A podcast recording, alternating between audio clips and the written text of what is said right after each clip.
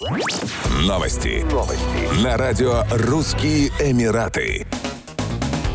Управление по дорогам и транспорту Дубая объявило о запуске услуги по экспресс-доставке водительских прав и свидетельств о регистрации транспортных средств. Автомобилисты, проживающие в Дубае, смогут получить свои документы в течение двух часов. В Абу-Даби и Шардже в течение одного рабочего дня. Также управление предложило услугу пересылки документов за рубеж. Введение новых услуг направлено на повышение уровня счастья автомобилистов, которые подают заявки на продление водительских прав. Ранее в Дубае запустили новый способ получения водительских прав – Воспользоваться золотым шансом могут иностранцы, оформившие на родине водительские права, которые не подпадают под правила автоматического обмена. В числе таких иностранцев граждане России, которые должны брать уроки вождения и сдавать экзамены, чтобы получить водительские права в Дубае. Затраты при этом могут достигать 20 тысяч дирхамов. Золотой шанс – это возможность, уплатив сбор в размере 2200 дирхамов, сдать экзамен, как теоретический, так и практический, без подготовки. Тем, кто не сможет сдать экзамен с первого раза, предстоит предстоит взять серию уроков вождения для допуска к следующему.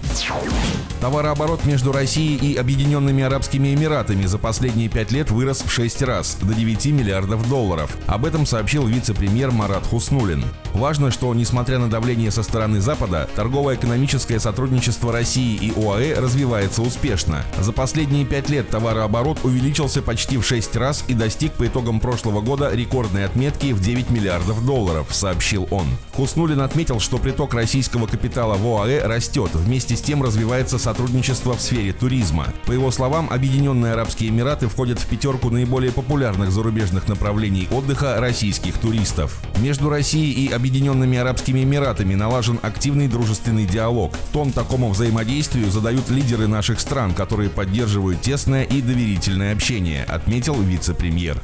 Еще больше новостей читайте на сайте RussianEmirates.com